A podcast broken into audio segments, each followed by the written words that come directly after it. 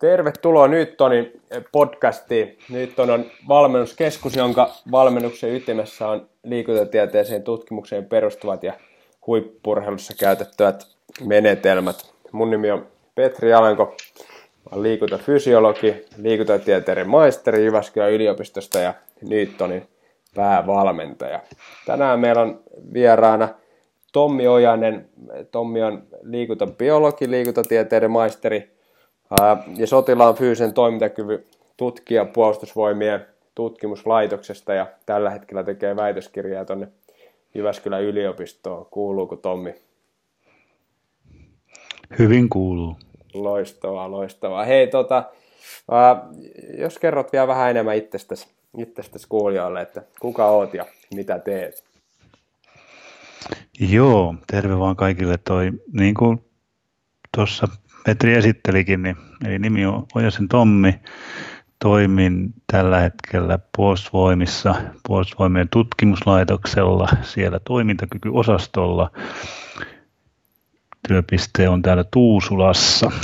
Ja, ja on toiminut tässä nyt semmoisen nelisen vuotta, vuotta ja, ja, ja niin kuin tuli tuossa ilmi, on liikuntatieteen maisteri kautta liikunohjaaja AMK-koulutukseltani koulutukseltani ja sitten tässä tutkijan työssä nyt kun on toiminut, niin on, on, on tullut myös sitten ajatusta vähän tuosta jatko-opiskelusta ja on tehnyt tätä väitöskirjaa, väitöskirjaa tässä työn ohessa sitten ja toivottavasti joskus saa valmiiksi senkin. Kyllä. Mikäs tota, niin, tässä niin kuin sotilaan fyysisessä toimintakyvyssä kiinnostaa? Miten olet, olet ajautunut sinne niin kuin puolustusvoimien tutkimuslaitokselle hommiin? No, tietysti tuossa kun valmistui, valmistui aikanaan Jyväskylästä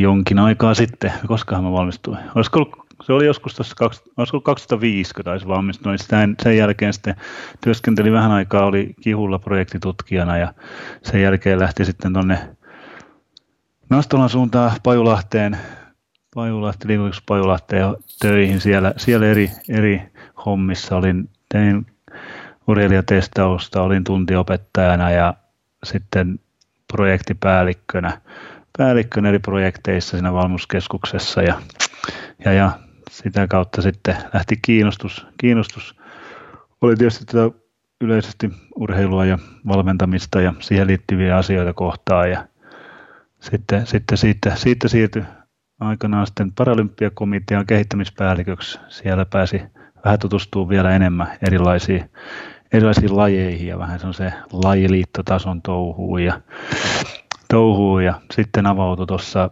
2011 vuoden alusta avautui paikka tuolla Puolustusvoimien urheilukoulussa valmennuspäällikön paikka, viran sijaisuus. Hain siihen ja valittiin siihen. Sitä kautta sitten sitä kautta sitten päädyin puolustusvoimiin ja siinä kolme vuotta sitten oltua, niin viranhaltija tuli takaisin ja oli aika miettiä, että mitä taas tekisi, niin sitten oli tämmöinen, tämä tutkijan paikka tuli avoimeksi uusi tehtävä, niin fyysisen toiminnan tutkija, niin kiinnostuin siitä ja sitä kautta sitten ajauduin tähän ja edelleen ollaan tällä tiellä. Ja se, miten mä oon suhun tutustunut, on, on siis niin, että tuolla aikoinaan, kun graduaihetta mietin, niin kyselin tuolta toiselta graduohjaajalta, niin että, että olisiko tässä niin kuin sotilaan toimintakykyyn liittyen jotain projekteja menossa, missä, missä voisi olla hommia, niin hän sitten, tota, niin Kyröläisen Heikki, niin hän sitten antoi sun puhelinnumero ja sanoi, sanoi, että soita Tommille, että Tommi on aloittanut tämmöisen väitöskirjaprojektin ja hänellä alkaa mittaukset tuossa keväällä ja, ja, ja sitten mä soitin sulle ja ja, ja oikeastaan sitä kautta sitten myös, myös sut tänne podcastiinkin kutsuun, eli, eli olit toinen noista mun graduni ohjaajista, niin, niin tämä sotilaan toimintakyky myös kiinnostaa mua todella paljon, niin on mukava päästä rupattelemaan tästä, tästä lisää sitten näin niin kuin podcastissa.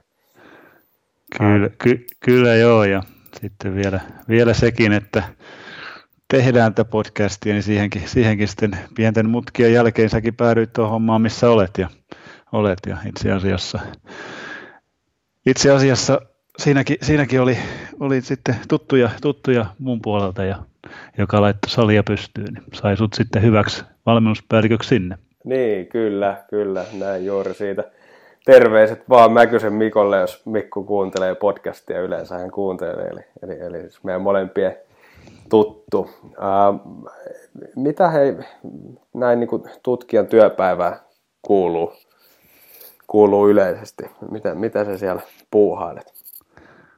No tietysti työpäivät vaihtelee aika paljon, että, että riippuu, riippuu vähän siitä, että missä, missä kohtaa mennään. Eli tutkimuksessa kuitenkin niin on monta vaihetta ja tietysti meidän tai tutkimuslaitos toimii, puolustusvoimissa toimii tilausorganisaatio, eli meiltä tilataan tutkimuksia, me ei sinänsä itse, itse, itse tehdä mitään, mitään tutkimusta ilman, ettei meille tule tilausta. Ja, eli kaikki lähtee, kaikki tutkimus lähtee tarpeesta, puolustusvoimien tarpeesta ja sitä kautta sitten, sitten lähdetään tekemään, mutta kuitenkin on, on, on erilaisia, erilaisia projekteja menossa, eli toiset projektit on sitten siinä suunnitteluvaiheessa, toiset on sitten siinä, että mietitään toteutusta ja sitten toteutetaan osaa ja sitten taas kirjoitetaan raportteja ja lyödään yhteen, tehdään yhteenvetoja taas sitten välillä, että et, et, päivät, päivät on erilaisia ja välillä, välillä on enemmän, enemmän ihan toimistotyötä, eli tehdään, mietitään, mietitään ja järjestellään tutkimuksia, tutkimuksen toteutusta ja sitten kirjoitetaan raporttia, tutustutaan, tutustutaan lähtöaineistoon, etsitään tietoa, tietoa ja välillä sitten taas ollaan ihan siellä kentällä, eli tehdään niitä mittauksia ja ollaan sitten sotaharjoituksissa ja muualla, jossa, jossa näitä tutkittavia sitten on. Onko, onko tutkittavat sitten varusmiehiä tai henkilökuntaa, niin se on sitten aina projektista riippuen, niin riippuen sitten vähän erilaista. Eli ei ole aina sitä perinteistä, mitä ihmistä ajattelee tutkija hommasta, että istutaan siellä tutkijan kammiossa ja kirjoitetaan juttuja, vaan niin kuin muistetaan mittauksista, niin aina välillä joutuu juoksemaan siellä varusmiesten perässä ja ihmettelemässä, että missä helkutissa ne oikein menee, kun pitäisi saada mittauksia. kyllä, kyllä, kyllä. Ja sitten tietysti liikkumatavat voi olla erilaisia, että välillä, välillä mennään autolla, välillä mennään, niin kuin sanoit, juosten välillä mennään moottorikelkalla ja suksilla, että se riippuu aina ajankohdasta ja muusta ja vähän siitä, että missä, missä päin sitten mittaukset ja muut on. Että, et, et, sinänsä monipuolista, monipuolista tekemistä, että ei, ei kyllä niin sanottu tylsiä päiviä oikein, oikein tahdo tulla. Niin, tämä meidän niin kuin, äh, Suomen asema täällä pohjoisessa niin tietysti mahdollistaa sen, että pystyy tekemään hyvää tutkimusta sekä kesällä että talvella sitten aina vähän eri olosuhteissa tämmöisessä sotilaan toimintakyvyn tutkimusta, niin se on tietysti hieno homma. Joo, ja kuitenkin, kuitenkin sitten tässä täytyy muistaa se, että tuommoinen kylmän, kylmässä, kylmissä olosuhteissa toimiminen ja muu, niin se ei taas ei ole niin yleistä tuolla maailmalla, että maailmalla enemmän on huolena, huolena, huolena tuossa sotilaspuolella se, että miten se kuuma vaikuttaa ja miten estetään sitten tämmöistä lämpöhalvausta ja muuta, muuta sotilailla, mutta meillä on sitten taas vähän erilaiset haasteet sitten talviaikaan, että et, et, siinä, siinä on sitten taas semmoinen tutkimuskenttä, mikä, mikä on aika semmoinen ainutlaatuinen maailmalla. Niin, mennään näihin tutkimuksiin varmaan tarkemmin myöhemmin, mutta, mutta tota, ää, taitaa olla niin suomalaiset ja norjalaiset, jotka tekee tämmöistä niin talviajan sotilaan toimintakyvyn tutkimusta pääasiassa. Tekeekö jenkit? Joo, amerikkalaiset kyllä tekee jo, että heillä, heillä, on, heillä, on, heillä on tutkimusta kaikenlaisissa olosuhteissa. On sitten kylmä, kuuma, kylmä, kuuma korkea, korkealla ilmanalassa tai matalalla, niin viidakossa ihan missä vaan, niin he on kyllä tehnyt kaikenlaista tutkimusta. Kyllä, heillä resurssit tietysti on aika eri luokkaa kuin mitä sitten Suomessa tai Pohjoismaissa yleisesti tähän, tähän niin mm. tutkimusalueeseen.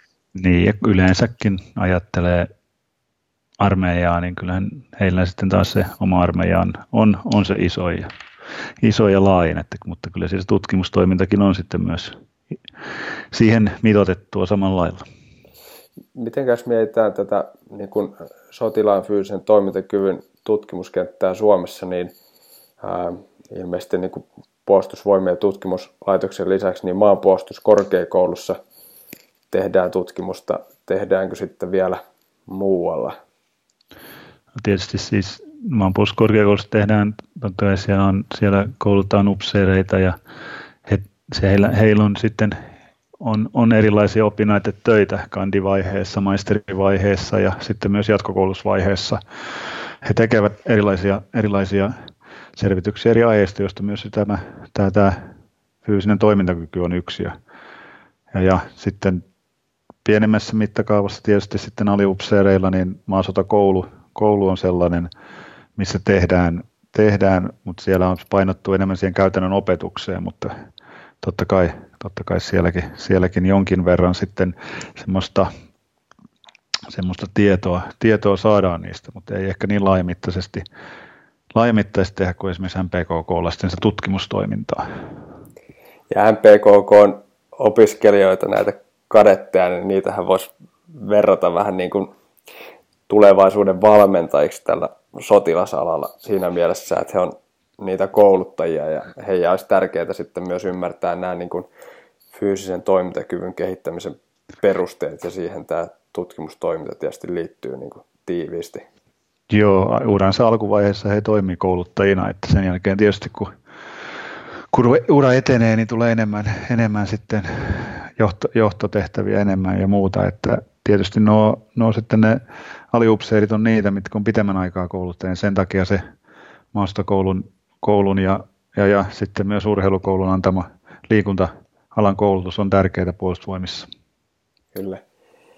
Ähm, kun mietitään minkä tahansa lajin äh, harjoittelua, niin, niin sehän lähtee aina liikkeelle siitä äh, lajianalyysistä, eli, eli tutkitaan, että mitä, mitä suorituksia tehdään ja millä palautuksilla ja millä lihaksilla ja, ja kuinka pitkään ja millä tehoilla ja näin, näin edespäin. Ja, ja näin se on tietysti myös sitten tässä niin kuin sotilaan toimintakyvyn tutkimuksessa, jonka sitten pelikenttä on se taistelukenttä. Ää, kertoisitko vähän tuosta puolustusvoimien projektista, jossa nyt on lähdetty sitten tutkimaan näitä niin kuin eri aselajien vaatimuksia ja, ja, ja tekemään tätä niin sanottua lajianalyysiä. Joo, niin tuohon noin, eli sotilas, sotilan työhän ei voi, sinänsä siinä on monta erilaista, erilaista tehtävää ja muuta, että sotilas, sotilas tarvitsee monia ominaisuuksia, jos ajatellaan, niin sotilashan tarvitsee tämmöistä nopeutta ja ketteryyttä siinä liikkumisessa, liikkumisessa kun mennään yl, esimerkiksi yli, yli, yli ojien muiden maastossa ja täytyy juosta, mennään esteiden yli, ali, miten, miten mennäänkin, niin siinä tarvitaan kyllä aika hyvää ketteryyttä ja nopeutta, ja, mutta sitten toisaalta taas niin ei ainoastaan se riitä, koska sitten myös ne työtehtävät niin yleensä vaatii sitä lihaskestävyyttä ja lihaskestävyyttä ja myös sitä hyvää peruskuntoa, koska ne yleensä kestää pitkän aikaa ja on sitten siirtymisiä ja muita, muita, muita, missä joutuu kantamaan taakkaa ja muuta, niin siinä on hyvä olla, olla hyvä lihaskunto ja hyvä peruskestävyys. Ja, mutta toisaalta taas sitten lyhytaikaisesti myös pitää olla sitä voimaa, että, että, että jaksaa kantaa eri aselajissa ammuksia tai vaihtaa, vaihtaa isoja renkaita maastossa autoihin, jos renkaita, renkaita täytyy vaihtaa ynnä muuta tämmöistä tehdä, tehdä poteroita ja muita, niin vaatii myös sitä voimaa, voimaa siinä mielessä. Ja, ja, ja että, että näitä kaikkia, kaikkia kyllä tarvitaan ja tietysti myös sitten sellaista räjähtävyyttä, kun täytyy nopeasti, nopeasti tuottaa voimaa esimerkiksi taistelutilanteessa tai, tai muussa, muussa tämän kaltaisessa jutussa.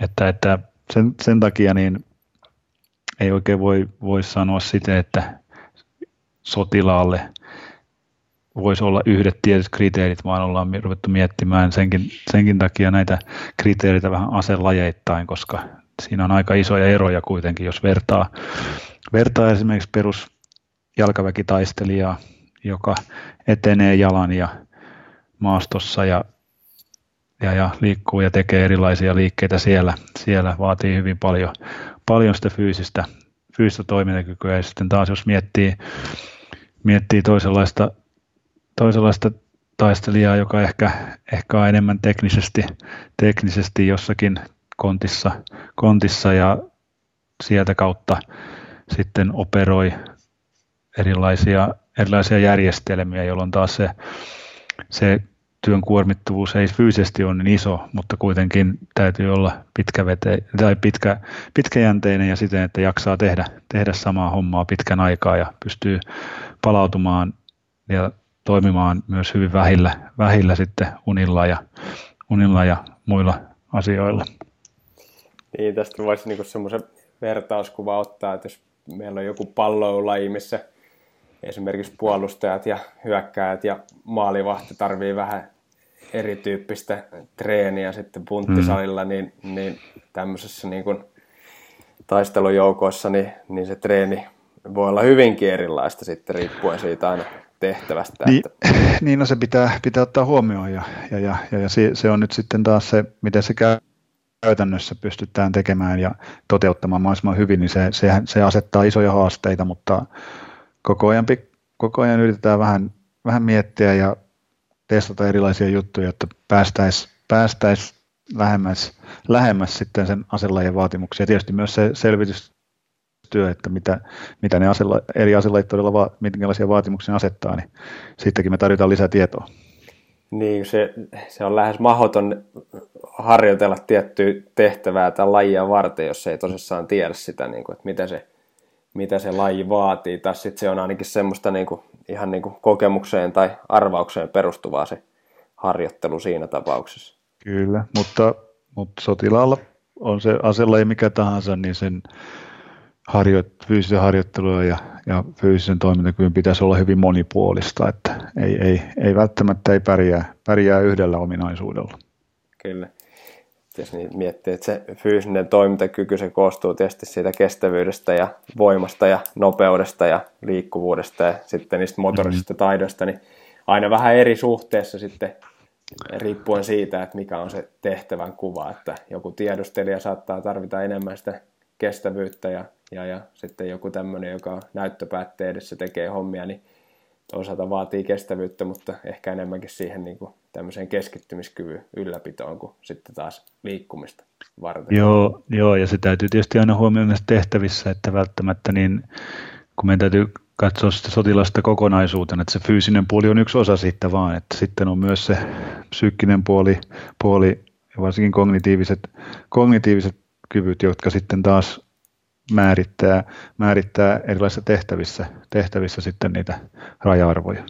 Niin kyllä, se on tämä niin kuin liikuntafysiologi yleinen dilemma, että katsotaan pelkästään sitä niin kuin fysiologian puolta, vaikka tietysti näissä hommissa ja kaikissa muissakin hommissa, niin se psykologinen puoli on yleensä jopa niin kuin ratkaisevammassa roolissa. Jos ne aivot ei pelaa, niin silloin mm. sillä muulla kropalla ei ole juurikaan mitään merkitystä sitten, sitten Kyllä. ainakaan niin kuin noissa hommissa.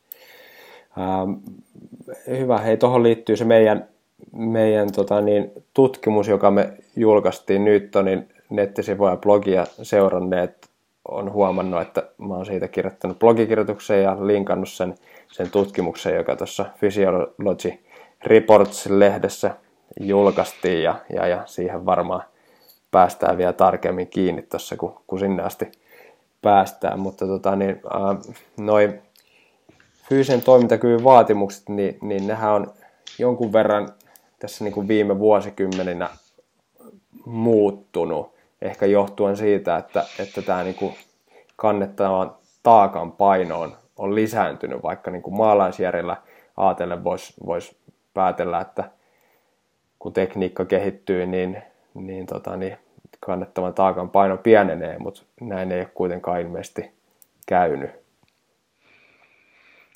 Joo, kyllähän tuossa selkeästi jo, jo tuolta edellisestä parin, parin vuosisadan aikana käydystä taistelusta voidaan huomata, että se sotilaan taistelukentällä kantama kuorma on noussut, noussut, noussut aina koko ajan. Ja sehän, se riippuu just siitä, että totta kai tekninen kehitys on mennyt eteenpäin, mutta samalla, samalla myös sitten esimerkiksi suojavarusteet ja muut on kehittynyt, jotka tietysti tuo sitä, sitä painoa lisää, mutta tuo, tuo myös, myös sitä turvaa lisää, että, että, että että siinä, siinä on niin kaksi puolta, että toisaalta saadaan ehkä sotilas selviämään pitemmin taistelukentällä, mutta toisaalta sitten taas se kannettava kuormakin kasvaa.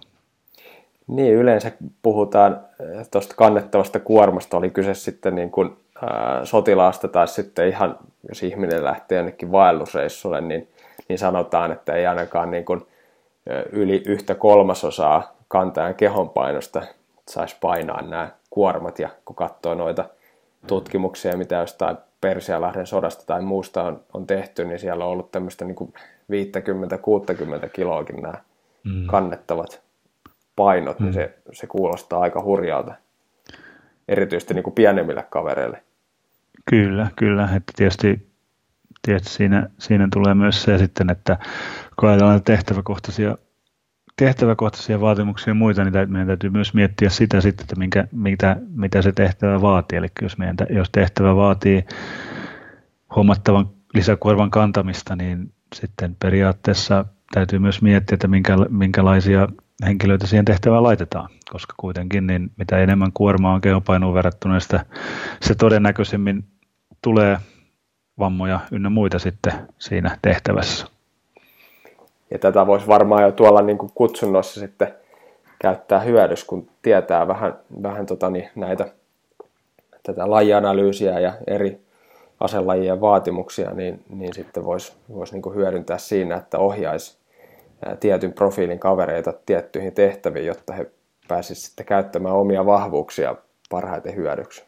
Joo, tämä on, tämä on yksi, yksi ajatus, mitä tässä nyt kehitellään ja, kehitellään ja pyritään viemään eteenpäin, että pystyttäisiin tekemään sitä valintaa, valintaa ja ohjaamista jo hyvis, ennen hyvissä ajoin, jotta, ei, jotta vältyttäisiin sitten, sitten siltä, siltä siirtelyltä itse siellä palveluksen aikana. Että, et, et, mutta pikkuhiljaa, pikkuhiljaa päästään eteenpäin. Että sehän ei ole semmoinen asia, mikä tulee sormia napsauttamalla, no vaan ei. siihen menee, menee aikaa, mutta, mutta, mutta kyllä, kyllä ihan hyviä, hyviä ajatuksia ja kokeiluja on jo menossa siitä. Et siinä ollaan hyvällä tiellä ja se on niin kuin, täytyy sillä antaa pisteet puolustusvoimille, että he on, he on aikoinaan ottanut yhteyttä tuonne Jyväskylän yliopistoon ja liikuntatieteiden laitokseen ja halunnut tehdä yhde, yhteistyötä ja, ja, ja kehittää tätä toimintaa myös niin kuin sotilaan fyysisen toimintakyvyn näkökulmasta, jotta sitten tämä, tämä kaikki niin on varmasti niin kuin hyödyksi sitten tulevaisuuden varusmiehillekin siinä mielessä, että jokainen pääsee sinne niin kuin omia vahvuuksiaan vastaaviin tehtäviin, toivottavasti niin, ainakin. Niin, mahdollisimman moni, että tietysti se haastavahan on, kun puhutaan koko ikäluokasta, että jokaiselle löytyy täsmälleen se omia toivomuksia, mutta mahdollisimman monia, moni pitäisi päästä ja päästä kyllä semmoiseen, semmoiseen että siellä olisi ne omat, omat toiveet ja halut ja kyvykkyydet kohtaisi sitten myös sen tehtävän. Ja tietysti kaikissa hommissa niin vaaditaan kuitenkin, jos, jos, jos joku nyt miettii, että, että no, mä nyt menen sinne armeijaan ja, ja, ja pelkästään niin kuin tietokoneelta ohjaan toimintaa, niin siinäkin hommassa vaaditaan sitten kuitenkin jonkinnäköistä kestävyyttä, jotta sitten se, esimerkiksi se keskittymiskyky säilyy ja, ja, ja ainakin niin kuin vahvoja istumislihaksia, jos ei muuta. Niin, ja kyllähän, kyllähän semmoinen yleis, yleinen hyvä, hyvä peruskunto, peruskunto olisi hyvä olla jokaisella, jotta jaksaa, koska yleensä, yleensä näissä sotilastehtävissä ei tunneta, ei sitä kelloa katsota sillä että päivä alkaa tiettyyn aikaan loppuu tiettyyn aikaan, vaan tehtävät voi olla hyvinkin pitkiä ja kestoltansa, että, että, että jaksaa sitten jaksaa tästä pitkäkestosta tekemistä on sitten fyysisesti raskasta tai vähän kevyempää, niin kyllä siinä pitää olla ihan hyvä, hyvä perus, perus fyysinen kuntokin.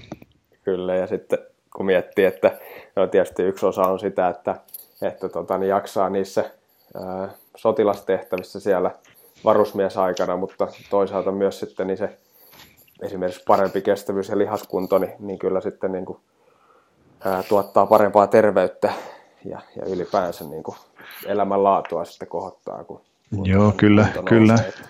kyllä. Että kyllä tuossa kun mekin ollaan tutkimuksia tehty, niin kysely, kysely tutkittavilta aina, aina siinä mittaustyhteydessä, että minkälainen, miten, miten nyt tuo, tuo esimerkiksi fyysinen kunto on kehittynyt, kehittynyt tämän palveluksen aikana, niin kyllä siellä on, on monella, monella tapahtunut ihan suuri käänne, että, että, että kunto on noussut ja huomannut, että tämä onkin paljon mukavampaa tällä tavalla, kun jaksaa, jaksaa ja jaksaa pitempään ja on, on paljon pirteempänä heti aamusta asti, kun on vähän saanut kuntoa nostettua ja painoa pudotettua. Niin kuin mäkin tuossa, kun valmistauduin tähän podcastiin, niin, niin tota, omaa graduani luin ja, ja katsoin niitä tuloksia siinä. Muistelin taas, että muistaa edes jotain, jotain mitä on tota, tutkittu silloin pari vuotta sitten. Niin tota, ää, pisti silmään ne testitulokset. Että et nehän, niin kun, kun siellä tehtiin Cooperin-testi ja siitä arvioitiin tämä maksimaalinen hapeuttokyky näitä varusmieheltä, jotka oli ollut jo, oliko ne ollut joku kymmenen kuukautta, ne oli ollut siellä varusmiespalveluksessa vai mitä ei, oli ollut siinä? Ei, ei, ei vie ihan niin kauan, että kymmenen viikkoa. Niin. Eli, eli se, se, se painottui sinne erikoisjoukkoille ja, ja sitten siihen EJ-kaudelle painottui se meidän tutkimus, että ne oli periaatteessa, oli siellä muutamasti näitä, ketkä oli johtajia, niin oli ollut, oli ollut vähän kauemmin jo, mutta suurin osa oli näitä, näitä miesten jäseniä, niin niillä oli se kymmenen viikkoa takana siinä tutkimuksessa. Niin justiinsa, että semmoinen melkein niin kuin kolme, kolme kuukautta, mutta kyllä. katso niitä, katso niitä tuloksia, niin, niin kyllä sekin oli jo tehnyt sitten tehtävänsä, että, että nehän oli niin kuin todella hyviä, että siellä oli maksimaalinen hapeuttokyky, niin, niin Cooperin testillä arvioituna niin melkein 50 milliä, mm. mikä on niin kuin, sitten taas jos verrataan normi reserviläistä, jolla, jolla on sitten tämän niin kuin viimeisimmän reserviläistutkimuksen mukaan, niin oliko se nyt 41 milliä tämä hapenottokyky suurin piirtein se keskiarvo, Ni, niin se on niin kuin todella paljon parempi. Kyllä siinä täytyy tietysti aina muistaa se joukko ja tehtäväkin, että mitä he on, että meillä oli, meillä oli jääkäri, jääkäreitä oli siinä tutkimuksessa, niin yleensä, yleensä jalkaväellä jääkärillä on se kunto, kunto tuppaa nousemaan vähän enemmän ja on vähän parempi, koska heillä, heillä tulee enemmän sitä fyysistä tekemistä koko ajan. Niin. Ja sitten kun katsoi niitä punneruksia ja istumaan nousua, niin niitäkin oli niin kuin yli 40 tehty per mm. liike minuutissa, mikä nyt, nyt tuolla kun Newtonilla, kun, kun tällä hetkellä testailee ihmisiä, jos joku tekee yli 40 punnerusta minuutissa, niin kyllä se saa niin kuin kiitettävän ja papukaja merkki heti, että, että se, on, se on kyllä niin kuin loistava tulos kaiken kaikkiaan. Kyllä, kyllä. Mutta, mutta jos ajattelee kuitenkin varusmiespalvelustakin, ajattelee sitä yleisesti jokaisen ikäluokan kannalta ja kansanterveyden kannalta, niin kyllä se iso, iso asia siinä, siinä on, että, että, että saadaan kuitenkin, jos katsotaan tilastoja, vaikka tilastoja, tilastot näyttääkin, että keskiarvot on laskeneet, varsinkin kestävyys, kestävyyskunnossa Cooperissa, mutta toisaalta niin se, mitä saadaan aikaan, aikaan sen koko, koko varusmiesjakson aikana, niin se taas, se taas on positiivista, eli kyllä me saadaan hyviä, hyviä tuloksia, tuloksia aikaa, varsinkin niillä, ketkä on heikoimmassa kunnossa, kun he tulevat palvelukseen. Eli varsinkin, varsinkin heikommassa fyysisessä kunnossa olevat kehittyy selkeästi enemmän, enemmän sen palveluksen aikana. Niin, tästä oli, eikö tästä ole tehty jotain ihan tutkimuksiakin, että, että, että just selkeästi ne heikko kuntoisimmat kehittyy, mutta sitten näille niin kuin ihan huippukuntoisille niin ei välttämättä ole sitten riittävää se kuormitus, jotta se... Joo, meillä, me nyt tuossa katsottiin, katsottiin viimeisen kymmenen vuoden ajalta noita tuloksia, saatiin semmoinen, semmoinen reilu 200 000 200 000 koehenkilöä sitten siihen ja sitten sitten vähän katsottiin, niin huomattiin semmoinen, että tietyn, tietyn rajan tai tietyn näissä perustesteissä sekä lihaskuntaisesta Cooperissa tietyn rajan jälkeen nähdään selkeä taitto, eli siihen asti kehittyy, jos on alkutestissä tietty, tietty tulos, mutta sitten jos alkutestissä on kovin hyvä tulos, niin on todennäköistä, että se vähän laskee se, se, se tulos. Ja se johtuu siitä, että toisaalta että sitten taas se kuormitus ei riitä ylläpitämään, ylläpitämään sitä, sitä sitä tasoa. Eli siinä tarvittaisiin sitten, sitten vähän, vähän niin kuin erilaista harjoitusohjelmaa ja toisaalta taas niin kuin selkeämmin, selkeämmin systemaattisempaa ja tavoitteellisempaa ohjelmaa, jotta pystyttäisiin näillä hyväkuntoisilla ylläpitämään sitten se, se kuntotaso. Niin se on sama asia kuin missä tahansa sitten niin kuin fyysisen kunnon kehittämisessä, niin, niin tiettyä progressiivisuutta pitää olla, että jos sä oot Kyllä. tottunut ää, viitenä päivänä viikossa juoksemaan lenkkiä tai tekemään punttia ja, ja sitten mm. ei tulekaan kuin viitenä mm. päivänä viikossa semmoista kevyttä liikuntaa ja lihaskuntoa, niin, niin eihän se kunto siinä pääse sitten nousemaan. Kyllä, ja sotilaan normaali, normaali sotilaan aktiivisuus tai kuormitus, se on, se on tämmöistä matalatehoista, pitkäkestosta, eli siinä, siinä ei hirveästi tule niitä, niitä semmoisia kuormituspiikkejä. Tietysti jos tulee joku yksittäinen hyökkäys tai muu tai tämmöinen, tämmöinen siinä tulee, mutta, mutta esimerkiksi maastoharjoituksissakin, niin kyllä se aika pitkälti menee siellä kevyellä tasolla se kuormitus. Siinä sitten aina tiettyjä pyrähdyksiä tulee, mutta aika, aika kevyillä sykkeillähän siinä, siinä liikutaan, liikutaan ja tota, niin, tietysti riippuu aina vähän siitä tehtävästäkin, että mikä on kyseessä. Mutta. Niin no, siis ke- kevyillä sykkeillä sinänsä, mutta niin selkeästi semmoisella semmoisella tasolla, että men, mennään, jos ajatellaan, ajatellaan, niin se on sitä niin, niin sanottua peruskuntoharjoittelua, eli sykkeet ei kuitenkaan kovin korkealle, vaikka se tuleekin toisaalta taas sitten, jos ajatellaan esimerkiksi, ollaan mittailtu askelmääriä ja tätä aktiivisuutta just näissä, niin niitä, niitä voi tulla hyvinkin paljon harjoituksessa, mutta toisaalta se, se ei ole sitten, se itse aktiivisuus on semmoista matalatehoista, että vaikka tuleekin 20 000 askelta, askelta vuorokaudessa, niin siinä ei, siinä ei hirveästi ole sitä, sitä, sitä nyt on vauhtikestävyyttä tai maksimikestävyyttä siitä, siitä, siitä määrästä. Niin, kyllä. Hei, tämä toimii loistavana aasinsiltana tuohon, tohon, jos mietitään, ää, kun puhuttiin siitä, että sotilas tai varusmies, esimerkiksi jos, jos puhutaan loppusodasta, niin kuormittuu siinä loppusodan aikana. Se me ollaan huomattu ää, noista tutkimuksista ja, ja näistä niin kuin hormoneista ja ää, tulehdus aineista ja muista, niin, niin tota, fyysinen kuormitus on yksi. Mitä ne muut sitten tämmöiset niin kuin, fyysisen toimintakykyyn vaikuttavat tekijät siellä taistelukentällä oikein on? No totta kai ravinto, ravinto on yksi, yksi ja uni, uni ja tietysti, tietysti sitten voidaan puhua niistä psyykkisistä tekijöistäkin, tekijöistäkin, mitkä vaikuttavat siihen, siihen, sitten siihen lopputulokseen.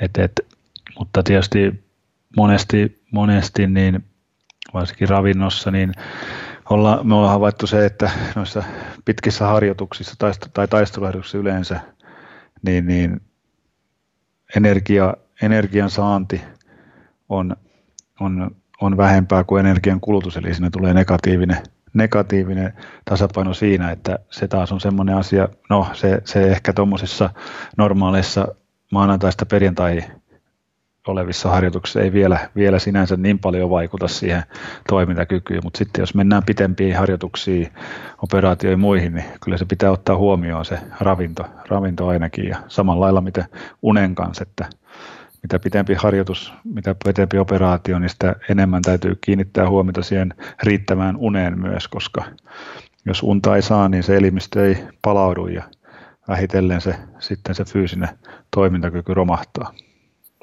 Sitten on vielä nämä ympäristöolosuhteet, mistä tuossa alussa puhuttiin, että saattaa olla kylmää ja saattaa olla kuumaa niin, tai kyllä. tuulta tai, tai sitten esimerkiksi korkeat ilmaan alat ja, ja, ja niin edespäin, jotka kaikki tietysti sitten vaikuttaa aika voimakkaasti sitten siihen kuormitukseen.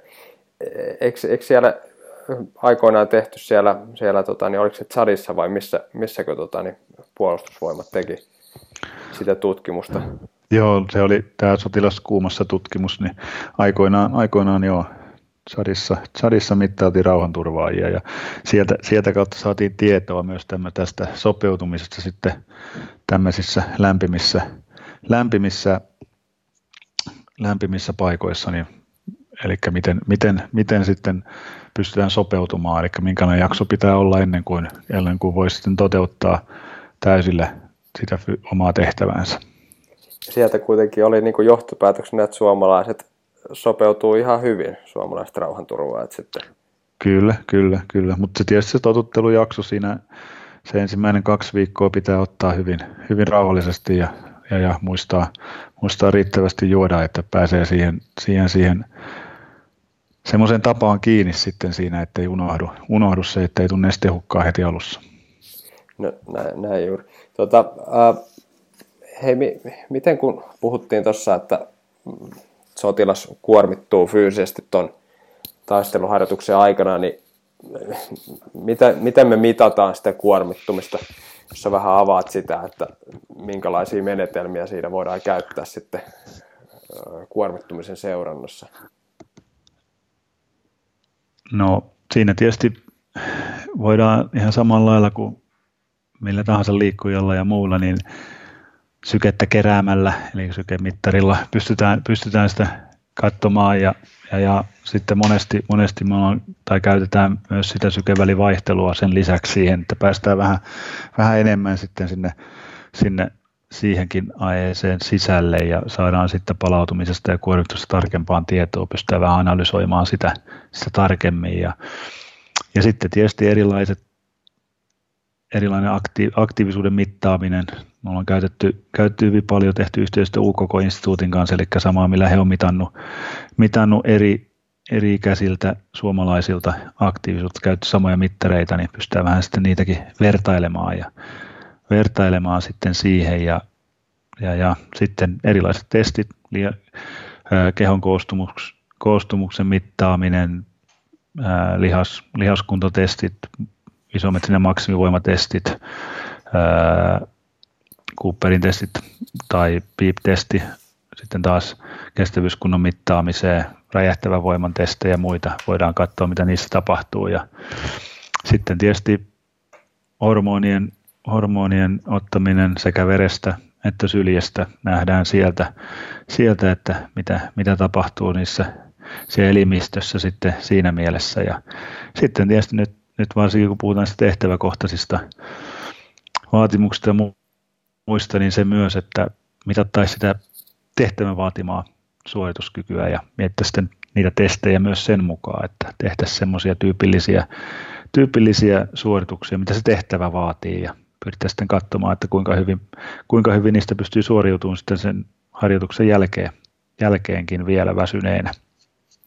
Niin tässä vaiheessa on varmaan hyvä ottaa esille noita ää, tuloksia, joita siinä mun gradutyössäni ja, ja, ja sun tutkimuksessa ja meidän yhteisessä ää, julkossa, kansainvälisessä julkossa tuli, eli kun puhuit noista hormonimittauksista, niin, niin siellähän me huomattiin, että se IGF-pitoisuus, IGF-1-pitoisuus laski ja, ja, ja samalla leptiinipitoisuus laski, mikä on tämmöinen niin kuin elimistön energian tasapainon markkeri. Ja, ja, ja sitten toisaalta huomattiin, että tämmöinen niin kreatiinikinaasi-aktiivisuus, mikä kertoo tästä ää, lihasvaurion määrästä, niin oli sitten lisääntynyt. Ja, ja tota, tässä oli mielenkiintoista huomata se, että sitten kun tämän ää, yli 20 päivää kestäneen taisteluharjoituksen, eli, eli varusmiesten loppusodan jälkeen, kun he oli viikonlopun siellä ää, kotona lomailemassa ja tuli uudestaan sitten mittauksiin, niin oikeastaan sen jälkeen niin he olivat ainakin niin kuin fysiologisesti palautuneita siitä loppusodasta, eli, eli tota, tästäkin voitaisiin vetää semmoinen ja epäsuora johtopäätös, että, että tota, niin, tämmöiset tietyt palautumisjaksot, niin on ihan paikallaan sitten tämän tyyppisessä kuormituksessa.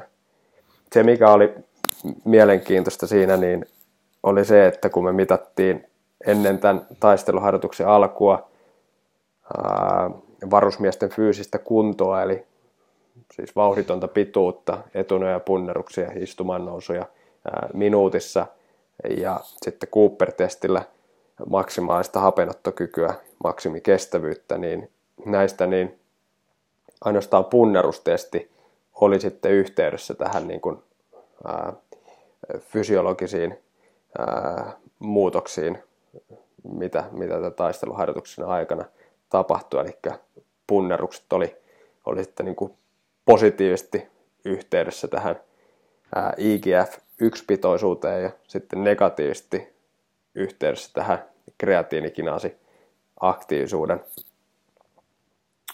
nousuun. Eli, eli tota, toisin sanoen, niin, niin voisi sanoa, mitä johtopäätöksiä mekin tässä vedettiin, niin, niin tämmöinen niin kuin ylävartalon dynaaminen ja keskivartalon staattinen voima, niin ää, jonkin verran niin ehkäisee sitten sitä ainakin fysiologista kuormittumista tämän taisteluharjoituksen eli loppusodan aikana. Ja, ja tota, niin, ää, oli aika mielenkiintoista huomata siinä, kun niitä tilastollisia analyysiä tehtiin, niin että se 50 punnerusta minuutissa oli semmoinen, että, että siinä ei sitten niin kuin nämä varusmiehet, jotka punners 50 kertaa minuutissa ennen loppusotaa, niin ei fysiologisesti mitattuna niin ää, juurikaan kuormittunut sen loppusodan aikana. Mikä tietysti korostaa ehkä sitten sitä niin kuin, ää, ylävartalon voiman tärkeyttä ja sen tärkeyttä erityisesti tässä niin kuin raskaan taakan kantamisessa. Mitä ajatuksia noi tulokset herätti? Niin, niin just hyvin, hyvin tiivisti tuossa se, että mitä, mitä, siinä, mitä siinä tehtiin ja saatiin, saatiin selville. Ja kyllähän se kertoo sen, tietyn, tietyn, tietyn tason, mikä, mikä pitäisi olla siinä fyysisessä toimintakyvyssä, jotta jaksaisi jaksais semmoista pitkäkestoista tekemistä, tekemistä sitten tehdä. Eli, eli, eli tärkeää, tärkeähän tuossa, mikä tuli ilmi, niin ei, ei välttämättä että, että se lihaskestävyys kestävyys, kestävyys olisi riittävä, riittävä, niin kyllä se, se vaikuttaa siihen jaksamiseen, jaksamiseen siinä kyllä varmasti. Se oli mielenkiintoista huomata, että se niin kun, ää, Cooper-testin tulos ei, ei ollut yhteydessä tähän kuormittumiseen. Ja se ehkä ää, vielä sitten niin kuin alleviivaa ja korostaa niitä johtopäätöksiä, mitä, mitä aikaisemmin on tehty näissä tutkimuksissa ja, ja tutkimuskatsauksessa, niissä missä säkin olet ollut mukana Kyröläinen ja, ja Santtila sitten väitöskirjassa, että, että tota, niin varusmiesten ja sotilaiden yleisesti niin, niin pitäisi harjoittaa lihaskuntoa ja maksimivoimatasoja erityisesti ja keskittyä sitten niin kuin tähän voimaharjoitteluun.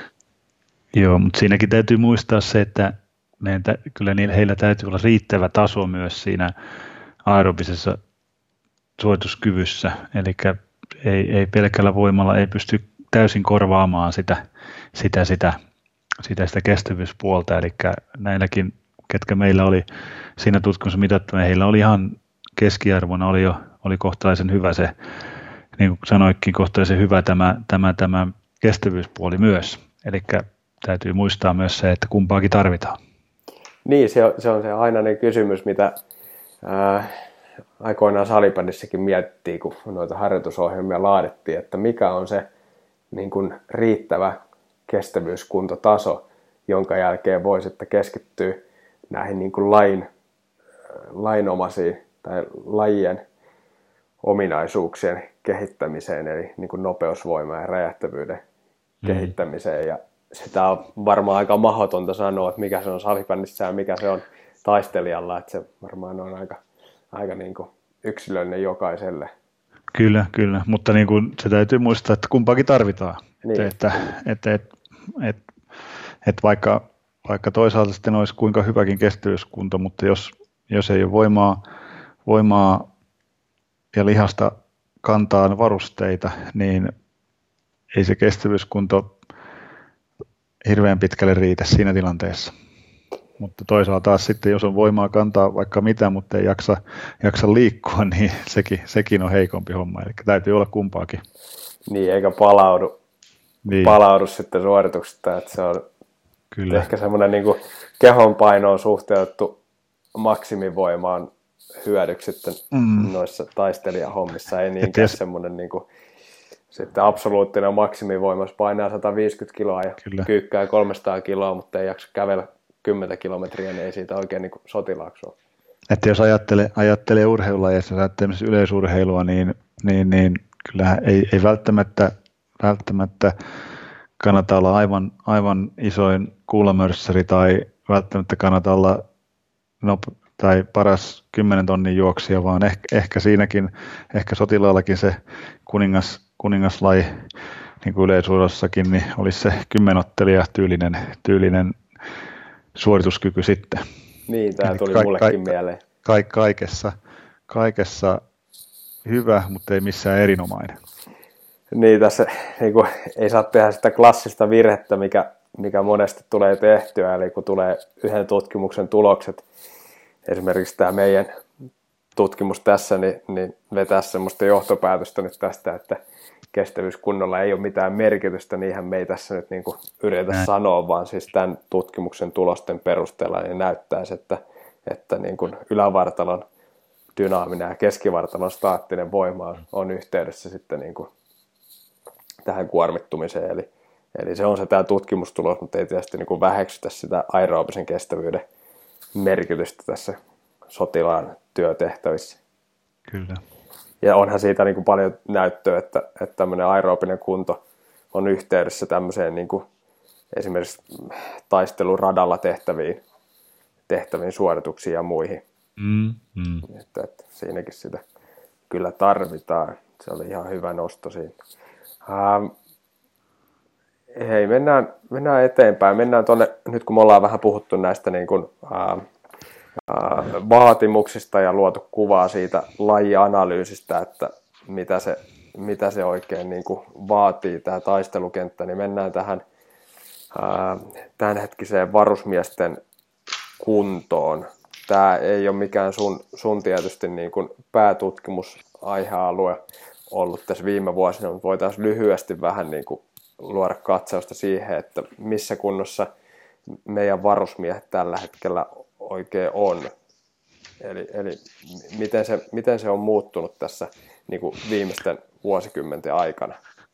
No tietysti ensimmäisenä täytyy, täytyy aina muistaa se, että vaikka puhutaan varusmiehistä, niin me puhut, mehän puhutaan silloin suomalaisista nuorista miehistä. Eli se ei eroa mitenkään siitä, mitä, mitä niin kuin yleisesti, yleisesti tapahtuu. tapahtuu. Eli Eli no, mitä tuossa aiemminkin taisi tulla jo vähän sivuttua, niin sanottu, niin kyllähän se viimeisen tuolta 70-luvulta asti, kun on seurattu noita esimerkiksi Cooperi, Cooperin tuloksia, niin tuossa 90-luvun lopussa tapahtui isompi, isompi tipahdus, notkahdus, ja sen jälkeen se on nyt tämän koko 2000-luvun ollut siinä keskiarvossa noin 2450 on ollut suurin piirtein se keskiarvo, että kun se parhaimpina vuosina tuolla 70-luvun lopussa oli 2700, 700 vähän reilu, että kyllä siinä huomattava tiputus siitä tietysti on, mutta täytyy muistaa, niin kuin sanoin, että se kuvaa sitä yhteiskunnan, yhteiskuntamuutosta, eli, eli, eli koko, koko ikäluokka, ikäluokka, kun katsotaan, niin tämä kuvaa sitä, mitä on yleisesti tapahtunut meidän yhteiskunnassa. Mikä sitten lihaskunnon osalta on tilanne? Onko käynyt samanlainen? No lihas, lihaskunnassa taas sitten ehkä, ehkä ei niin selkeästi, jos mitään tiput, tiputusta tai muuta tapahtunut, mutta, mutta siinä, siinä, siinä ollaan pystytty aika, aika samassa, samassa kyllä, kyllä näissä vuosia, vuosia jo pitemmän aikaa, että ei, ei ole niin dramaattisesti tuossa esimerkiksi vuosituhannen lopussa tullut tuommoista parin sadan metrin pudotusta, niin, niin kuin tuossa Cooperissa tuli, että lihaskunto on pysynyt aika lailla samoissa ehkä se on myös vähän tämän ajan trendi se, että tykätään harrastaa mm. sitä kuntosaliharjoittelua, mm. mutta semmoinen niin kuin kestävyysliikunta, hiihtäminen, suunnistaminen, kyllä, muu kyllä. jää aika paljon vähemmälle. Ja toisaalta, jos katsotaan, katsotaan muita länsimaita, katsotaan esimerkiksi Norjaa, katsotaan Itävaltaa, mistä on myös tuloksia, niin semmoinen samanlainen noin 8-12 prosentin lasku aerobissa kunnossa on tapahtunut myös muualla. Eli ei se ainoastaan ole Suomen, Suomen Suomen niin kuin erityispiirre, vaan ihan samalla lailla myös muissa maissa, muissa maissa tapahtuu tässä meidän lähellä samanlaista, samanlaista kestävyyskunnon heikkenemistä. Mikäs tässä on niin kuin ihan aiheellinen kysymys, joka aina välillä tulee esiin näissä, kun mitataan tätä Cooper-testiä, on se, että onko toisaalta muuttunut myös se niin kuin, ää, motivaatio tämän testin suorittamiseen näiden vuosikymmenten aikana?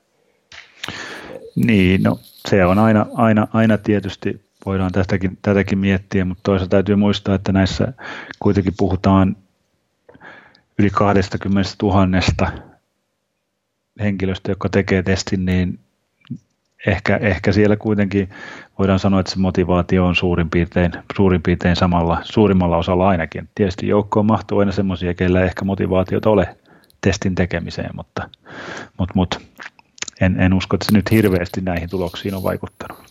Niin, tässä on koe, NS-koehenkilöiden lukumäärä on kuitenkin niin suuri, että kyllä, sieltä kyllä. Niin luultavasti ja, löytyy se oikea trendi. Joo, ja yksi, yksi tietysti, mikä varmasti vaikuttaa tuohon, tuohon, tuohon ihan samalla, kun nähdään tilastoista, kun se isompi pudotus esimerkiksi Cooperin tuloksessa on tullut tuossa 90-luvun lopulla, niin samalla nähdään myös, että kehon paino, kehon paino on, on noussut, noussut siinä, siinä aikana aika huomattavasti. Keskimäärin kehon paino, eli tuolta 71 aina tänne 77 kiloon, niin siinä, siinä, on, siinä on tapahtunut nousua ja ihan samalla lailla kuin naapurimaissakin, Ruotsissa ja Norjassa on myös tapahtunut samanlaista, samanlaista noin 6-8 prosentin nousua keskiarvossa niin kehon painossa.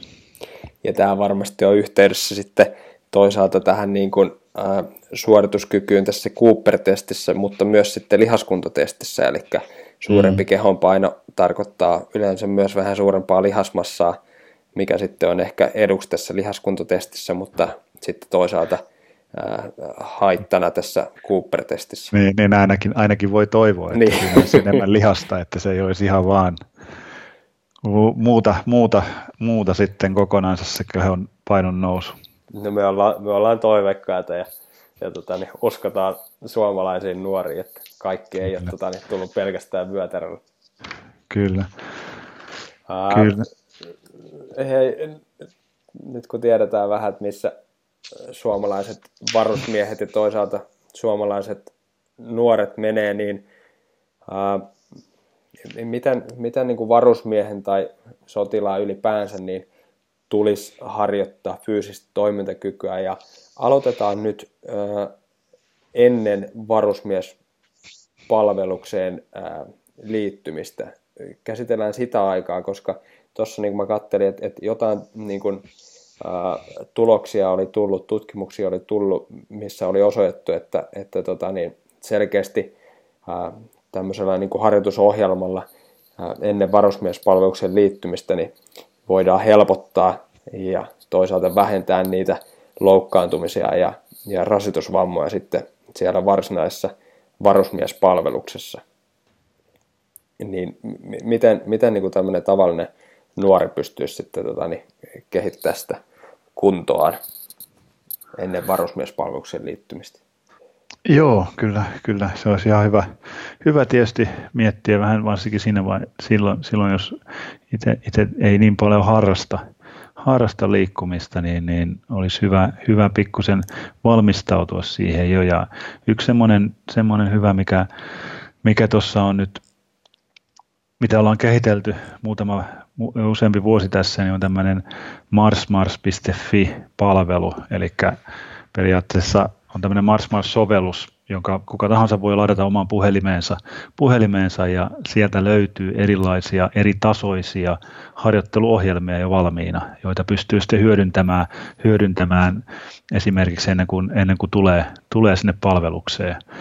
Ja, ja siellä, siellä on, on eri, eri tasoisille aina, aina ihan tämmöiseltä ei-liikkuvan ohjelmasta aina sinne erikoisjoukko, erikoisjoukkoja haluavien, haluavalle, niin vähän, vähän harjoitteluohjelmaa ja vinkkiä siihen, siihen tekemiseen. Eli tietysti se, se vähän vaikuttaa myös se, mikä, mikä on se aiempi, aiempi harjoittelu ja liikunnan harrastuneisuus, että ei kannata ihan ensimmäisenä ehkä ottaa sitä kovinta ohjelmaa sieltä, eli vähän, vähän sen oman tason mukaan ja pikkuhiljaa lähtee siitä sitten, sitten kasvattavaan määrää ja määrää ja sitä tekemistä. Eli, eli ihan perus, aluksi varmaan perusharjoittelulla ottaa sitä lihaskuntoon sinne, ottaa sitä kestävyys, peruskestävyysharjoittelua, niin niillä lähtee menemään ja sitten kun kunto nousee, niin sen jälkeen lisää sitten määrää ja lisää vähän sinne myös, myös sitten enemmän voimaharjoittelua ja muuta, niin, niin, niin sillä pääsee hyvin alkuun.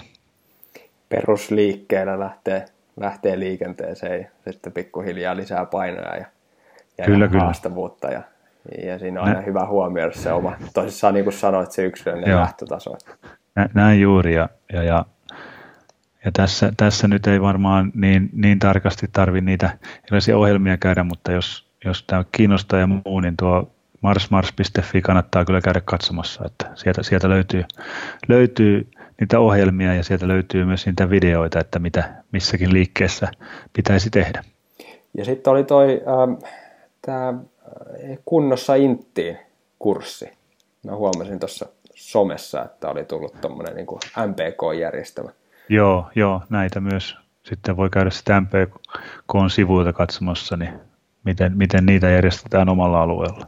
Siellä oli ihan järkevästi tota, niin, ää, sitä ohjelmaa laitettu, että siinä oli tämmöinen luento näistä samoista asioista, mitä me ollaan nyt käsitelty, ja sitten oli ihan niin kuin, ää, liikunnan ohjaajan ohjaajamana niin näitä treenejä ja katsottiin suoritustekniikat ja muut kuntoon, että se voisi olla semmoiselle tulevalle varusmiehelle, joka vähän epäilee omia niin kuin suoritustekniikoitansa ja haluaa vähän apua, niin voisi olla ihan hyvä, Kyllä. hyvä kurssi. Kyllä. Sitten kun mennään sinne varusmiespalvelukseen tai ylipäänsä tämmöiseen niin kuin, sotilaskoulutukseen, siellä tietysti kun on aika paljon tota marssimista ja sitten harjoitellaan sotilaan perustaitoja, aseen käsittelyä ja niin edespäin, niin, niin kuin tuossa puhuttiin, niin siellä tulee jo aika paljon tämmöistä aeroopista harjoittelua tehtyä, niin mitenkä siellä sitten pystyisi kehittämään omaa lihaskuntoaan tai omaa fyysistä toimintakykyä? Mikä olisi niin kuin järkevä tapa lähteä liikkeelle? No tähänkin nyt, kun tuossa kuitenkin on koulutus 2020 uudistus menossa vähitellen puolustusvoimissa, jolla pyritään, pyritään koulutusta, varusmieskoulutusta vähän uudistamaan ja tekemään siitä, tekemään siitä nykyaikaisempaa ja muuta, niin samalla myös tämä liikuntakoulutuksen, liikuntakoulutuksen kehittäminen on, on yksi, yksi asia, mitä mietimme, mietimme ja koitetaan te, viedä sitä eteenpäin ja tuoda siihen myös tämmöistä näkökulmaa enemmän, että se olisi nousujohteista, systemaattista ja pyrittäisiin viemään niitä ominaisuuksia, ominaisuuksia kehittämään, kehittämään niin kuin aina, aina viikoittain. Mutta tietysti on haaste, haaste siinä, niin kuin on, niin siihen tulee ne maastoharjoitukset ja se sotilaan muut tekeminen, mutta jos miettii sitä, että mitä, mitä, mihin pitäisi vähän ja mihin mekin ollaan keskittymässä, on just siihen, siihen lihaskestävyyteen, lihasvoimaan, voimaan varsinkin, varsinkin ja sitten ehkä, ehkä jos ajatellaan sitä kestävyyspuolta, niin enemmän tämmöiseen, tämmöiseen heat-tyyppiseen treeniin siinä, siinä taas, että koska sitä pitkäkestoisempaa harjoittelua tulee, tulee jo siinä päivän aikana muutenkin, niin saataisiin vähän sellaista erilaista ärsykettä sinne, sinne elimistöön ja sitä kautta sitten, sitä kautta sitten sitä, sen fyysisen toimintakyvyn tehokkaampaa kehittymistä. Niin, tästähän oli siis se tutkimus, ää, ilmeisesti sama tutkimusprojektia, missä mä olin mukana – niin vuosi kaksi myöhemmin niin oli tämä harjoittelututkimus. Saatiinko mm-hmm. siitä tota, niin, minkälaisia tuloksia sitten aikaiseksi? No siinä selkeästi, kun mietittiin sitten, että mihin se käytetään se, se liikunta, liikuntakoulutuksen aika, mikä siellä varusmiespalveluksessa on viikko-ohjelmissa, niin koitettiin erilaisia, erilaista, eli oli, meillä oli konttoriryhmänä oli joukkue, joka teki sitä normaalia, mitä yleensä, yleensä ollaan tehty, eli pelattiin, pelattiin erilaisia pallopelejä, jalkapalloa, salibändiä ja muuta. Tehtiin, tehtiin ehkä, ehkä vähän sirkuitmaista lihaskestävyysharjoittelua, mutta sitten, sitten oli muita ryhmiä, oli sitten se, se ryhmä, joka teki ohjelmoitua voimaharjoittelua ihan perusliikkeillä, jalkakyykkyä, maastavetoa, penkkipunnerusta, tyylistä, tyylistä harjoittelua ja sitten toinen ryhmä, mikä teki sitten tämmöistä ää, tehtäväkohtaista voimaharjoittelua. Eli heillä oli taisteluvarustus, eli noin 20-25 kiloa lisäkuormaa päällä ja tekivät erilaisia sprinttejä, ryömimisiä, haavoittuneen evakuointityyppisiä juttuja, juttuja joko, joko nopeusteemalla, eli lyhyitä semmoisia 6-10 sekunnin toistoja, tai sitten anaerobisilla, eli noin, noin puolen minuutin toistomäärillä määrillä sitten näillä, näitä, näitä liikkeitä. Ja siinä huomattiin sitten, että niin kuin nämä, nämä kaksi, eli se voimaharjoittelu, perinteinen voimaharjoitteluryhmä ja plus sitten tämä tehtävä, tehtäväkohtaisen voimaharjoitteluryhmä, niin ne kehitty, kehitty enemmän näissä testeissä, mitä tehtiin, kuin tämä kontrolliryhmä. Eli selkeästi nähtiin sillä, että saatiin vähän erilaista ärsykettä ja ärsykettä sinne, sinne, sinne elimistöön, niin saatiin myös sitä kehittymistä aikaan paremmin. Niin, tässä on varmasti ne haasteet on just siinä, että kun sitä ää, aerobista harjoittelua tulee luonnostaan niin paljon, niin, niin syntyy tämmöinen niin interferenssi-ilmiö, josta Daniela Eklundin kanssa juteltiin aikaisemmin podcastissakin enemmän. Mm-hmm. Eli, eli tota, nämä vähän niin kuin eri harjoitusmenetelmät, harjoitustavat, niin, niin, tota, niin ehkäisee sitten tätä harjoitusvaikutusta. Eli, eli oikeastaan kestävyys häiritsee voiman tai nopeusvoiman kehittymistä, tarkemmin ehkä näin päin. Harvemmin voimaharjoittelu ää, sitten taas ehkäisee kestävyysharjoittelu tai kestävyysominaisuuksien kehittymistä. Tästähän eikö Santtilan väitöskirjassa päädytty vähän niin kuin tämmöiseen tulokseen, että, että tota niin, tämä kestävyysharjoittelu niin, ää, vähän haittaisi näiden voimaominaisuuksien kehittymistä. Hmm, kyllä, mutta mut tuossa tärkeimpänä ehkä se huomio, että, että myös semmoisella ns. niin sanotulla lainomaisella eikä tehtäväkohtaisella voimaharjoittelulla, niin saadaan samoja muutoksia aikaan, mitä perinteisellä voimaharjoittelulla. Eli, eli jos ajatellaan sitä tiivistä ajankäyttöä, niin toi, olisi, toi voisi olla yksi keino, millä jatkossa pystyisi myös viemään niitä voimaomaisuuksia eteenpäin ja samalla kuitenkin tekemään sitä sotilaan, sotilaan harjoittelua samalla tulisi sitä niin sanottua lajiharjoittelua, mutta myös sitten niin kuin fyysisten Kyllä. ominaisuuksien harjoittelua, että toi on se Kyllä. suunta, mihin ehkä monessa palloulajissakin ollaan nykyään menossa, että, että tota, niin, se semmoinen niin kuin aerobinen peruskestävyysharjoittelu tehtäisiin pallon kanssa ja, ja sotilaalla, kun se laji on se, se ne sotilastaidot, niin, niin sitten tämä niin kuin aerobinen harjoittelu tehtäisiin sotilastaitoja harjoittelemalla ja sitten tämmöinen mm. niin varsinainen maksimivoimaharjoittelu, niin se tehtäisiin sitten näillä perusmoninivel liikkeillä, jolla saadaan sitten niin voimaa tuotettua tai tehoa tuotettua mahdollisimman paljon. Joo, joo. Mutta tietenkin, jos, jos mietitään edelleen sitä harjoittelua, niin ei pidä ikinä unohtaa sitä monipuolisuutta siitä, että kaikkia ominaisuuksia täytyy kuitenkin viedä jollakin tavalla eteenpäin, että ei voi jättää jotakin, jotakin oman onnensa ojaan koko ajaksi. Niin, kyllä. Nyt, nyt jos mietitään äh, tämmöistä niin kuin, äh, varusmiestä tai, tai sitten sotilaskouluttajaa, eli, eli, eli hän, hänen ns. Niin kuin valmentajaa tässä fyysisessä toimintakyvyssä, niin mitkä olisi semmoisia hyviä puhuttiin noista moninivelliikkeistä, että varmasti niin kuin etunojapunnerukset, jalkakyykyt, maasta vedot on hyviä liikkeitä, mitkä vois toimia hyvänä, hyvinä tukiliikkeinä, niin sanottuja niin kuin tämmöisiä niin kuin lainomaisina kuntosajaliikkeinä sitten sotilaille.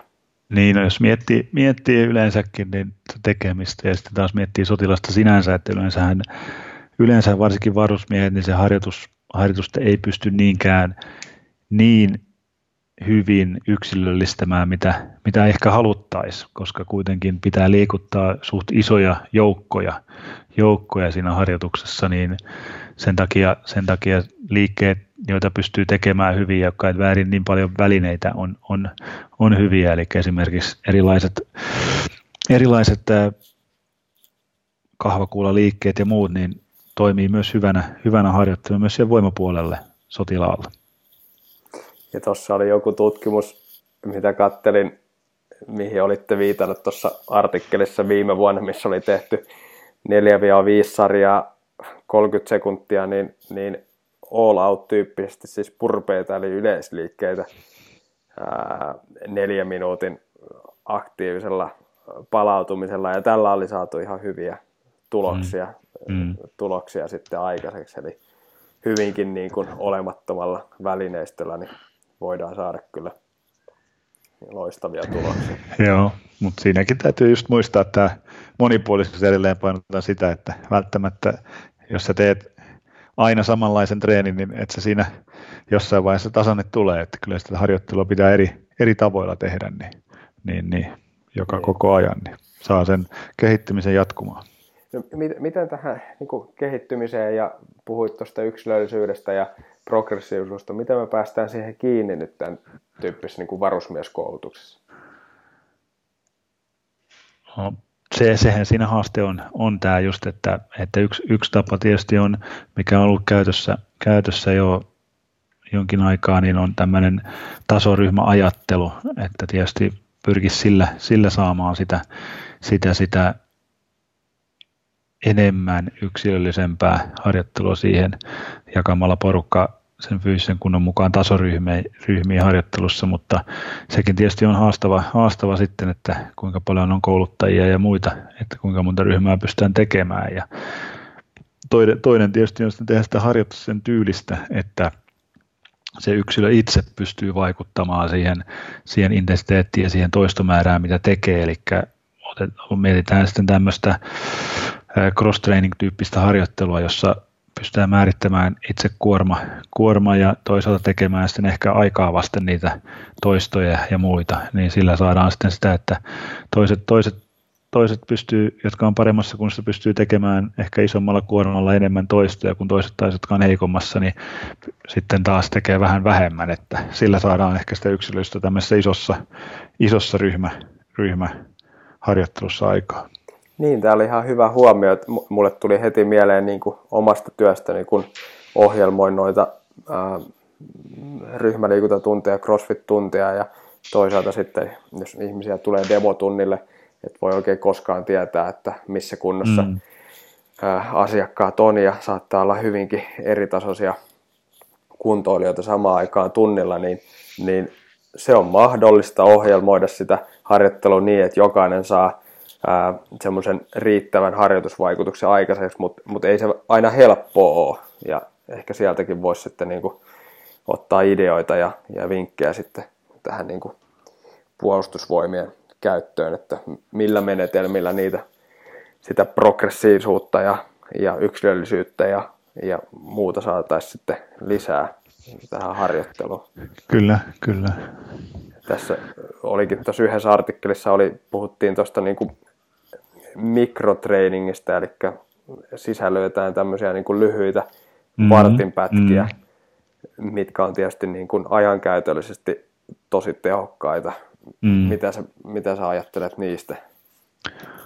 No, tanskalaiset on sitä aika paljon, aika paljon käyttänyt. He on tehnyt sitä muutaman tutkimuksenkin, niin on kuitenkin havainnut, havainnut sen, että jos tehtiin tämmöisiä 10-15 minuutin mikro, mikroharjoitteita 10-15 kertaa viikossa, ei, eikä sinänsä niin kuin lähdetty mihinkään erikseen treenaamaan, vaan tehtiin siinä uni, univormussa, ja, univormussa ja siinä paikalla, paikalla erilaisia, erilaisia harjo, harjoitteita, voima, kestävyys, voimakestävyys, liikkuvuus, tyyppisiä harjoitteita ja he saivat sillä kuitenkin ihan hyviä tuloksia, että he pystyivät ylläpitämään operaation aikana, aikana niitä kuntotasoja tämän kaltaisella treenillä, joka periaatteessa, periaatteessa riittää sitten taas, jos ajatellaan sotilasta, niin jos sä pystyt ylläpitämään sen operaation aikana taas sitä fyysistä toimintakykyä ja sitten toisaalta taas kehittyy siinä aikana, kun olet ehkä, ehkä sitten poissa operaatiosta, niin sehän on ihan hyvä,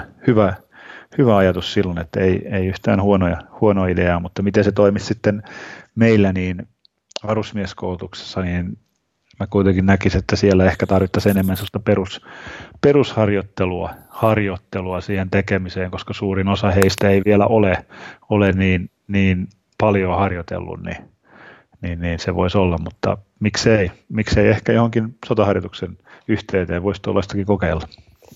Niin, se voisi toimia tuohon niin nimenomaan siihen kestävyyspuolen ja mm. ää, lihaskestävyyspuolen kehittämiseen, mutta sitten taas mitä niin kuin aikaisemmissa tutkimuksissa Santtila ja, ja muut on tuonut esille just tämä niin kuin, tämän maksimivoiman kehittämiseen, niin, niin sehän nyt ei oikein sovellu, se ei oikein riitä se, riitä se vartti siihen.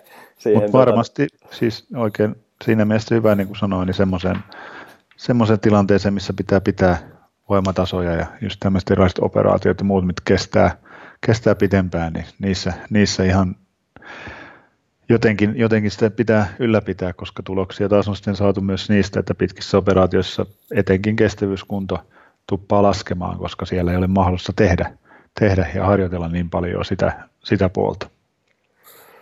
Uh, tuota, jos mennään vähän niin kuin suoraan katsausta tuohon niin kuin tulevaisuuteen, niin, niin mitkä on semmoisia tulevaisuuden tutkimuskohteita tässä taistelijan fyysisessä toimintakyvyssä. Onko teillä minkälaisia projekteja siellä alkamassa tai tiedätkö, että muualla päin maailmaa niin, niin ollaan kiinnostuneita jostain tietystä aihealueesta?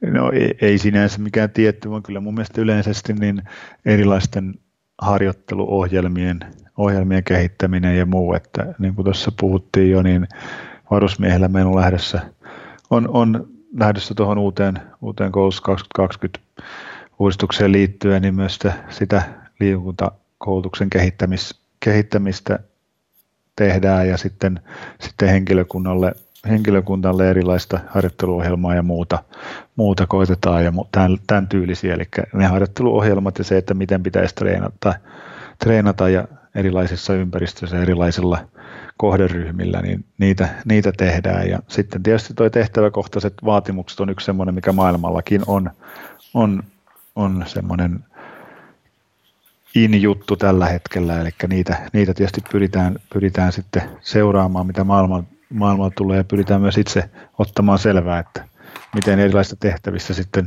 se henkilö kuormittuu. Ja sitten ilmeisesti myös tämmöisistä niin kuin, ihan niin kuin aidoista ää, taistelutilanteesta, niin ei, ei ole juurikaan dataa. On, onko se semmoinen, niin kuin, mikä, mikä tota, niin, on, on kiinnostuksen kohteena vai? No ei, ei ole ja toisaalta niin eipä sitä hirveästi toivoisi, että semmoista saataisiin dataa, mutta, mutta, mutta toi ei, ei, ehkä, ei ehkä nyt ole ihan lähellä meitä kuitenkaan, niin se tutkimusala onneksi ei ole. Niin, niin, niin. No onneksi ja toivottavasti ei, ei täällä päästä semmoista mm. tekemäänkään seuraavia Että mie, mieluummin, mieluummin mietitään aika. tuota, miten valmistaudutaan mahdollisimman hyvin, niin se ehkä riittää meille. Kyllä, näin juuri.